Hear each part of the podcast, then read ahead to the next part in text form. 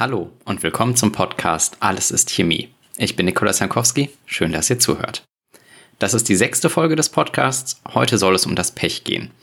Pech im chemischen Sinne und nicht als das Unglück. Wir werden aber sehen, wie das zusammenspielt. Pech und Teer waren in der Vergangenheit sehr wichtige Produkte, die vielfältige Anwendungen hatten. Heute hat die Bedeutung abgenommen, da Klebstoffe heute eher aus definierten Polymeren hergestellt werden. Ich bin meines Zeichens Chemiker, aber kein Historiker. Ich versuche mich an der Einordnung der Geschichte, kann aber dort nur eine kurze Version anbieten. Mein Fokus liegt auf den chemischen Zusammenhängen. Wir beginnen mit dem geschichtlichen Hintergrund.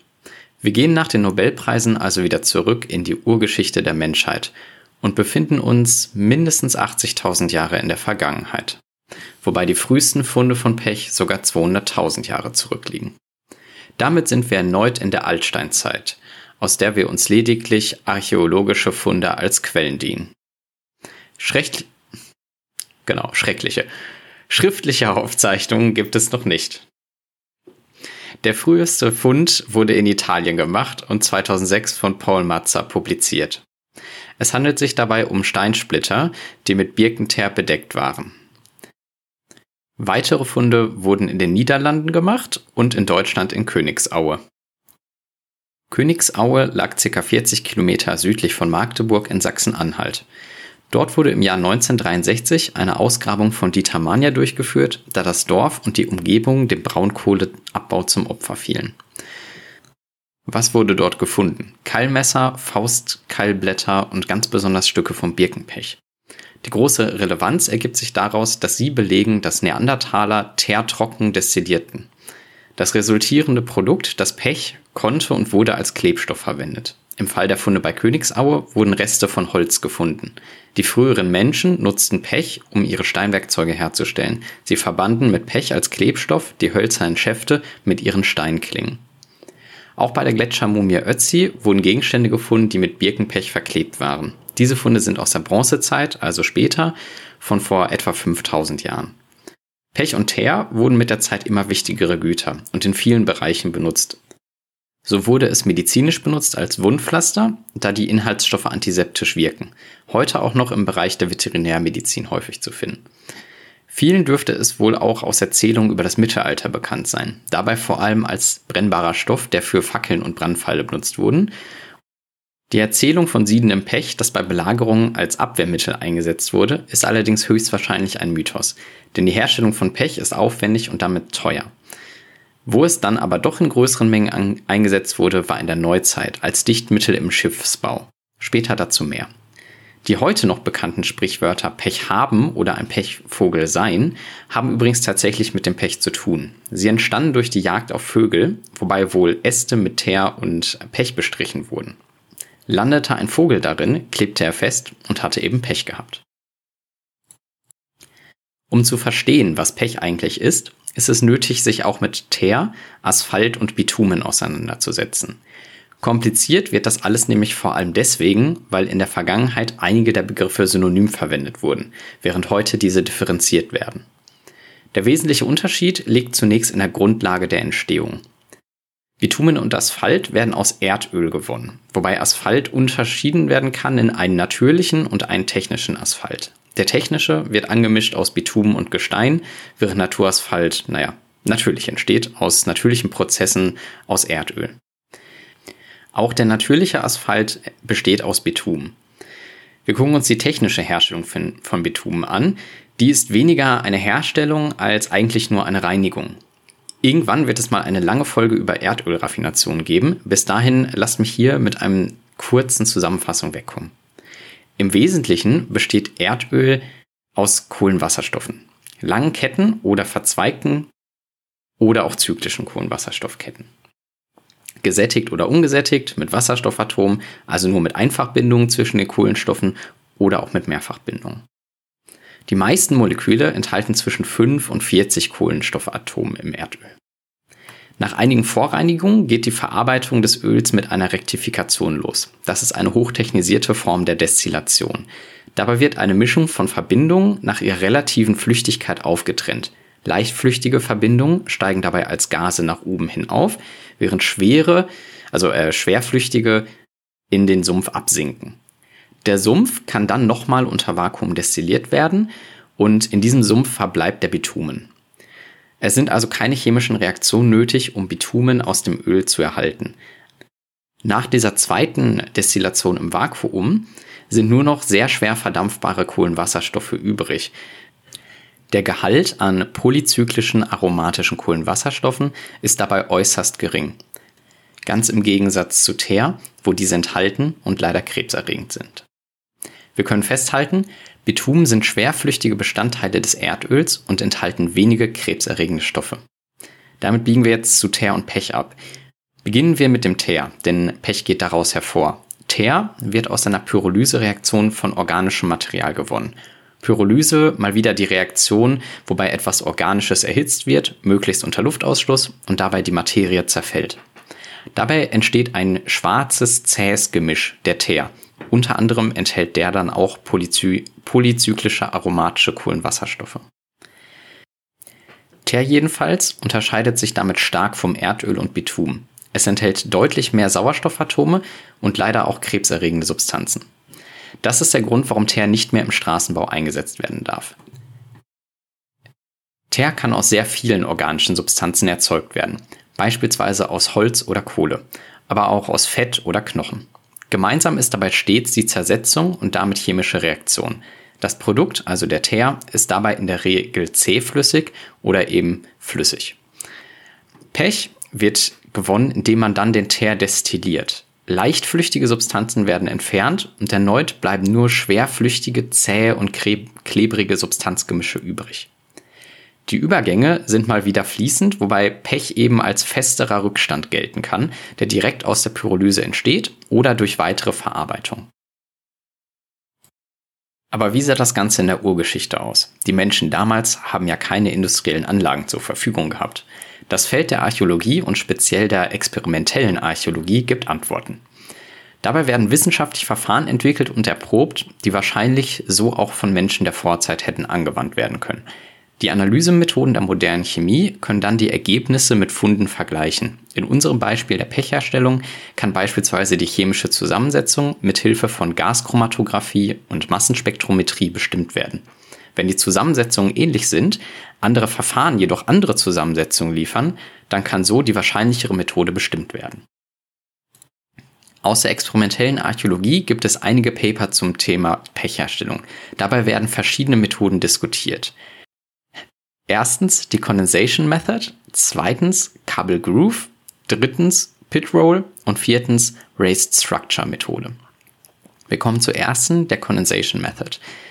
Die erste Methode ist denkbar einfach und möglicherweise die erste entdeckte Art, Teer und Pech herzustellen. Dafür wird Birkenrinde an normaler Luft verbrannt, wobei seitlich und über dem Feuer Steine platziert sind. Das Feuer verbrennt die Rinde unvollständig und an den Steinen können Bestandteile kondensieren. Sie sind also zunächst gasförmig durch das heiße Feuer und kühlen am Stein ab und werden dabei flüssig. Am Stein bleibt eine zähe, schwarze, klebrige Masse zurück. Teer und Pech. Die zweite Methode heißt Couple Groove. Sie ist ebenfalls eine Methode an der offenen Luft. Dabei wird eine Rinne gegraben und diese mit Birkenrinde gefüllt. Dann werden Steinplatten so draufgelegt, dass sie teilweise abgedeckt wird. Nach der Verbrennung ist dort dann Teer vorhanden. Die dritte Methode ist die Pitroll-Methode. Dabei wird Rinde zusammengerollt und in einer Grube vergraben. Darüber wird eine Glut ausgebreitet, sodass die Rinde unter Sauerstoffausschluss pyrolysiert. Es kann dabei nicht mehr zur vollständigen Verbrennung kommen, da die Grube abgedeckt ist. Dadurch kommt es zu einer verstärkten Bildung von Teer. Die vierte Methode heißt Raised Structure und dabei wird die Birkenrinde in eine erhöhte Struktur gegeben. Diese kann aus Erde bestehen oder wurde später zumindest durch Keramik ersetzt. Es befindet sich eine Öffnung im unteren Bereich, sodass entstehender Teer abfließen kann. Die Struktur aus einem oder zwei Behältern wird mit Erde umgeben, somit vom äh, Sauerstoff abgeschnitten und dann von außen erhitzt. Dadurch wird erneut mehr Teer produziert. Besonders diese letzte Art eignet sich sehr gut, um Teer herzustellen, sodass in Verfeinerung diese Methode bis in die Neuzeit bestehen blieb. Was auch immer zuerst kam, die Frühmenschen konnten auf jeden Fall Pech herstellen. Meine Wette wäre persönlich dabei auf die einfachste Methode, nämlich die, wo die Kondensation an den Steinen im Feuer direkt stattfindet. Obwohl wir vorhin schon etwas über die Anwendung gehört haben, im geschichtlichen Teil finde ich, dass es noch einmal genauer beleuchtet werden sollte. Zu Anfangs war sicher die klebende Eigenschaft des Pechs am interessantesten. Wir haben bereits gelernt, dass Pech wesentlich härter ist als Teer. Darum musste es auch in der Frühzeit bzw. Urzeit wahrscheinlich aufgeschmolzen werden, bevor es als Klebstoff genutzt werden konnte. Das macht Pech zu einem Schmelzklebstoff, der am ehesten mit den heutigen Heißklebepistolen vergleichbar ist. Ein wesentlicher erster Einsatzort war die Verbindung von hölzernen Schäften mit den Steinklingen der Frühmenschen. Was einfach klingt, ist dann doch schon ein komplexes Problem, wenn man bedenkt, dass damals weder Hülsen noch Bohrer zur Verfügung standen. Die Lösung liefert ein Fund aus Deutschland. In der Gemeinde Schöningen in Niedersachsen, beziehungsweise mal wieder einem Tagebau für Braunkohle. Schöningen liegt zwischen Braunschweig und Magdeburg, etwa 33 Kilometer östlich von Braunschweig und ca. 46 Kilometer westlich von Magdeburg. Bei Rettungsgrabungen, eben wegen des Tagebaus, wurden die Speere zwischen 1994 und 1998 gefunden. Sie gelten mit einem Alter von 290.000 bis 337.000 Jahren als die ältesten vollständig erhaltenen Jagdwaffen. Inzwischen ist der Braunkohletagebau eingestellt, die Forschungsgrabungen gehen indes weiter. Nun aber, wie sehen die Schäftungen dort aus? Es sind sogenannte Klemmschäfte, der an der Spitze einen Spalt hat. In diesen Spalt kann die Klinge gesetzt werden und mit Pflanzenfasern und Tiersehnen fixiert werden. Dies wurde anfangs und auch in Schönigen ohne Pech gemacht. Die kulturelle Weiterentwicklung fand dann den Klebstoff Pech, mit dem der Halt deutlich verbessert werden konnte. Beweise dafür liefert die schon erwähnte Ausgrabung in Königsaue mit ca. 80.000 Jahre alten Fundstücken. Vorhin schon kurz angeteasert, im Schiffsbau der großen Segelschiffe wurde dann auch Pech benutzt. Die enormen Flotten, die aufgebaut wurden, verlangten nach immer größeren Mengen an Pech. Das Pech wurde dazu genutzt, um die Planken der Schiffe abzudichten. Das sogenannte Kalfatern. Dazu wurde Reisig mit Pech bestrichen und in die Lücken zwischen den Planken gedrückt. Diese Art der Abdichtung von Schiffen wurde bereits im Alten Testament erwähnt, beim Bau der Arche Noah. Bis ins 19. Jahrhundert war damit die Pechherstellung immer wichtiger geworden. Doch nahm sie kurz danach rasant ab, da sowohl Kunststoffe entwickelt wurden, als auch die Segelschiffe von den Weltmeeren verschwanden. Auch wenn wir heutzutage weniger Speere brauchen und auch weniger Segelschiffe bauen. Das grundsätzliche Problem, zwei Teile zu verbinden, besteht bis heute.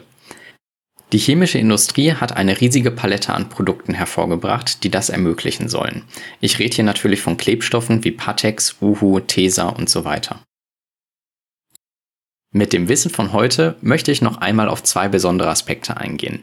Erstens, was es heute für Klebstoffe gibt und wie die eingeteilt werden und zum Zweiten, wie derzeit die Klebeeigenschaften erklärt werden. Da direkt vorweg, das ist noch nicht hundertprozentig geklärt. Beginnen wir mit den Arten der Klebstoffe. Die werden häufig eingeteilt, ob sie synthetischen oder natürlichen Ursprungs sind und oder wie sie ihre Stärke erreichen. Besprechen wir ein paar Beispiele. Natürliche Klebstoffe können aus tierischen oder pflanzlichen Quellen gewonnen werden, so zum Beispiel aus Stärke bei Pflanzen, Milchprotein, Gelatine oder eben auch Holzteer. Kleber aus Stärke kann zum Beispiel aus Mais gewonnen werden. Die Stärke wird isoliert und durch Erhitzen in Wasser zu einer klebenden Paste, die weiterverarbeitet und modifiziert werden kann. Eingesetzt wird so ein Klebstoff zum Beispiel, um Pakete zu verkleben oder auch als Tapetenkleister. Casein ist ein Protein, welches aus Milch gewonnen werden kann. Es eignet sich als Kleber und wurde früher sogar im Flugzeugbau benutzt. Heutzutage sind Caseinklebstoffe eher an Etiketten zu finden. Dazu werden sie leicht erhitzt und als dünner Film aufgetragen. Bei Kontakt mit Bier- oder Weinflaschen kühlt dann der Kleber sehr schnell ab und klebt so die Etiketten fest. Als synthetischer Klebstoff kennen die meisten wohl Sekundenkleber. Chemisch betrachtet handelt es sich dabei um Cyanoacrylate. Die sind flüssig in der Tube, aber sobald sie Wasser sehen, fangen sie an zu polymerisieren. Dafür ist die normale Luftfeuchtigkeit mehr als ausreichend. Die Cyanoacrylate sind also Monomere, die, sobald sie gestartet werden, miteinander reagieren und so einen Klebstoff bilden. Plastik kann man auch sagen. So reaktiv wie die Cyanoacrylate sind, kommen sie natürlich nicht vor. Sie müssen also synthetisch hergestellt werden. Wir sehen also zwei Möglichkeiten, wie Klebstoffe aushärten. Chemisch reaktiv, wie hier beim Sekundenkleber, oder physikalisch durch Abkühlen und Erstarren wie beim Pech. Reden wir über die physikalischen nicht reaktiven Klebstoffe. Wie gesagt, es findet keine chemische Reaktion statt, sondern ein physikalischer Prozess. Da haben wir zum einen das Pech oder die Heißklebepistole. Ein, ein Stoff wird aufgeschmolzen durch Erhöhung der Temperatur und der Start beim Abkühlen, wodurch die benetzten Werkstoffe zusammenkleben. Andere physikalisch abbindende Klebstoffe basieren auf dem Verdunsten von Lösungsmitteln bzw. Wasser. In Lösungsmitteln liegen die Polymere gelöst vor. Dabei sind die Lösungsmittel organischer Natur, beispielsweise Ethylacetat. In Wasser liegen sie als Dispersion vor. Dispersion kam in Folge 5 bereits vor über den Nobelpreis 2023. Dabei handelt es sich um zwei unterscheidbare Phasen in einem Gemisch. Dabei ist eine Phase im deutlichen Überschuss vorhanden. Hier konkret ist ein Feststoff, das Polymer, in einem flüssigen Medium, dem Wasser, verteilt. Für beide Klebstoffarten ist jedenfalls wichtig, dass das Wasser oder das Lösungsmittel zuerst verdampfen muss und so erst die haftenden Eigenschaften des Polymers hervortreten. Der Uhu-Alleskleber ist ein Beispiel für einen lösungsmittelhaltigen Klebstoff. Im Vergleich dazu, Tapetenkleister ist ein Dispersionsklebstoff, die man sogar selber anrührt. Sie kommen in der Regel als Pulver daher, was man dann unmittelbar vor Gebrauch selber mit Wasser verrührt. Selbstredend sollte man dabei aufpassen, nicht zu viel Wasser einzusetzen und die angegebenen Mischungsverhältnisse einzuhalten, denn sonst klebt er nicht oder nur sehr, sehr langsam. Wir kommen zu den chemischen Klebstoffen. Logischerweise müssen chemische Reaktionen dabei ablaufen. Diese führen dann zu Polymeren, welche die Haftwirkung hervorbringen. Die Reaktionen werden dabei nach Reaktionsmechanismus eingeteilt, zum Beispiel in Polyaddition, Polykondensation, anionische oder radikalische Polymerisation. An dieser Stelle soll jetzt nur ein kurzer Abriss davon erfolgen. In Polyaddition und Kondensation kommen mindestens zwei Moleküle zusammen, die beide zwei kompatible funktionellen Gruppen enthalten. Zum Beispiel Polykondensation, ein Diol trägt an Anfang und Ende jeweils eine OH-Gruppe, also eine Alkoholfunktion. Hinzu kommt eine Dicarbonsäure, wobei an jedem Ende jeweils eine Carbonsäurefunktion ist. Ein Alkohol reagiert dann mit einer Carbonsäurefunktion, wodurch ein Ester entsteht. Jetzt ist an beiden Enden ein Alkohol oder eine Säurefunktion, die weiter reagieren können, jeweils mit weiteren Molekülen des anderen Partners. Es entstehen also viele Ester, ein Polyester, von Poly viel und leicht anders ausgesprochen besser bekannt als Polyester. Bei Polykondensation entsteht als Koppelprodukt der Reaktion immer ein Molekül Wasser. Bei Polyaddition entsteht das nicht, nur das Endprodukt. Ein Beispiel von Polyaddition sind Epoxidharze. Anionische Polymerisation hatten wir vorhin schon beim Sekundenkleber. Eine Doppelbindung des Monomersmolekül wird dabei von einem Anion, also einem negativen Atom oder Molekül, angegriffen. Es entsteht als Resultat ein weiteres Anion. Minus und Neutral wird zu Minus. Dieses kann dann mit weiteren Doppelbindungen der Monomermoleküle reagieren. Es ergibt sich dabei eine Kette, das Polymer. Für radikalische Reaktionen gilt im Prinzip Ähnliches. Sie wird aber durch Radikale, das heißt ungepaarte Elektronen gestartet und fortgesetzt. Das hat einige abweichende Eigenschaften zur Folge. Einer der Hauptunterschiede ist, dass die radikalischen Ketten dazu neigen, Abbruchreaktionen einzugehen, während die anionischen Ketten das nicht tun. Das führt dazu, dass man die anionische besser kontrollieren kann als die radikalische. Aber das muss ich für heute nicht weiter ausführen. Das ist eher etwas, wenn es dazu mal eine eigene Folge gibt. Bei den anionischen hatten wir ja schon gesehen, die kommen im Sekundenkleber vor. Radikalische Kleber indes werden beispielsweise in der Automobilbranche verwendet. Jetzt fehlt nur noch, warum Klebstoffe überhaupt kleben. Und wie gesagt, es ist noch nicht alles 100% geklärt. Es gibt verschiedene Theorien, wobei sie sich teilweise ergänzen und unterschiedliche Bereiche abdecken können. Das Ganze ist demnach auch ziemlich komplex. Ich versuche es hier kurz und griffig runterzubrechen. Alles beginnt letztlich mit dem Kontakt oder genauer der Kontaktfläche. Das ist ja erstmal auch sehr intuitiv. Es wird ziemlich schwierig, eine Nadel mit der Spitze voran irgendwo anzukleben. Seitlich allerdings kein Problem. Wenn man das mal mikroskopisch betrachtet, geht es bei Klebstoffen darum, dass der Kleber sich nach Möglichkeit möglichst breit auf beiden zu verbindenden Oberflächen verteilt. Das nennt sich Benetzung und hängt maßgeblich von den Eigenschaften der Oberfläche ab. Ein mechanischer Ansatz ist, dass Poren und Vertiefungen vorhanden sind und dann gefüllt werden und dadurch ein Zusammenhalt entsteht. Klingt super, logisch, kann aber auch sehr glatte Oberflächen nicht erklären. Dennoch, mechanische Adhäsion findet statt. Ergänzend gibt es die spezifische Adhäsion. Auch hier mehrere Theorien, die sich ergänzen. Adhäsion bezeichnet als Fachbegriff den Zusammenhalt. Es gibt verschiedene Kräfte, die auf molekularer Ebene wirken. Im Grunde basieren sie alle darauf, dass es eine unterschiedliche Ladungsverteilung gibt und sich negative und positive Bereiche anziehen. Es gibt permanente Ladungen, das sind Kation und Anion. Dann gibt es permanente Dipole. Dabei betrachtet man Moleküle. In diesem Molekül sind verschiedene Atome und ein Atom kann Elektronen stärker anziehen, als es das andere Atom kann. Diese Eigenschaft von Atomen heißt Elektronegativität und ist zum Beispiel im Wasser vorhanden. Der Sauerstoff zieht die Elektronen der Wasserstoffe viel stärker zu sich, sodass es um den Bereich des Sauerstoffatoms partiell negativ wird und an den Bereichen der Wasserstoffe partiell positiv. Es ist im Molekül ein permanenter Dipol vorhanden, eben einen negativen und einen positiven Bereich. Solche permanenten Dipole oder Ladungen können bei anderen Atomen und Molekülen aber auch Dipole induzieren, also hervorrufen. Einfach gesagt, durch die Nähe zum Beispiel positiver Ladung werden Elektronen auch in anderen Molekülen zur Ladung gezogen. Mit bekannten Folgen, es entsteht ein Dipol. Aber selbst wenn das alles nicht da ist, beständig fluktuiert die Elektronendichte in Atomen, denn die Elektronen bewegen sich ja. Es entstehen und zerfallen dabei zufällig Dipole, wenn die Ladungsverteilung ungleich ist. All das führt in der Gesamtheit zu anziehenden Wechselwirkungen also Kation und Anion, permanente und induzierte Dipole und die zufällige Fluktuation der Elektronendichte. Diese ganzen Wechselwirkungen zusammengenommen werden immer stärker, je mehr Kontaktfläche zwischen zwei Werkstoffen bestehen.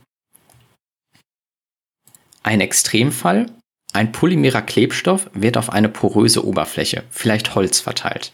Dabei sickert der Klebstoff teilweise ein und die Polymerketten gehen in die Poren des Holzes. Es kommt zu einer mechanischen Adhäsion. Gleichzeitig wird dabei auch der Kontakt maximal zwischen den Polymerketten und dem hölzernen Material. Es treten entsprechend sehr viele Wechselwirkungen auf und die Adhäsion ist besonders stark. Fassen wir mal die heutige Folge zusammen. Wir haben uns heute mit dem ersten synthetischen Klebstoff der Menschheit auseinandergesetzt, dem Pech. Pech kann aus Teer gewonnen werden, wobei eine Destillation nötig ist. Dabei werden flüchtige Bestandteile entfernt und es verbleibt eine zähe bis feste schwarze Masse. Sie besteht unter anderem aus langen Kohlenstoffketten, die durch unvollständige Verbrennungsprozesse, Pyrolyse, entstanden sind. Pech kann als eine Art Schmelzklebstoff gesehen werden, so wie die Heißklebepistole, die man von zu Hause kennt. Durch Erwärmen wird Pech flüssig und kann die Werkstoffe benetzen. Bei der Abkühlung wird es dann hart und verbindet diese. So geschehen bereits in der Steinzeit mit Holzschäften und Steinklingen. Wahrscheinlich wurde Birkenpech zuerst mit der Kondensationsmethode hergestellt. Dabei wird Birkenrinde so verbrannt, dass sich seitlich oder darüber an Steinen Pech abscheiden kann. Im Laufe der Geschichte wurde Teer und Pech wichtiger, insbesondere für den Segelschiffbau, sodass die Herstellung sich veränderte. Zunächst wird Holz in Meilern unter Luftausschluss verbrannt. Dadurch entsteht mehr Teer, die Ausbeute wird erhöht. Danach kann der Teer destilliert werden und der Rückstand ist unser Pech. Heutzutage hat Pech viel von seiner Bedeutung verloren. Zum Kleben hat die chemische Industrie viele verschiedene Lösungen hervorgebracht, wissenschaftlich designt, um bestmögliche Ergebnisse zu liefern. Vom Pech haben wir allerdings noch ein paar Sprichwörter, sei es der Pechvogel oder auch, dass man Pech hat. Damit sind wir am Ende der Folge. Das Skript zum Nachlesen inklusive Bildern und weiterführenden Links findet ihr auf der Website allesistchemie.de. Wenn ihr Feedback oder Anregungen habt, könnt ihr da einen Kommentar hinterlassen oder eine E-Mail schreiben an info@allesistchemie.de. Das war Alles ist Chemie Folge Nummer 6. Danke fürs Zuhören.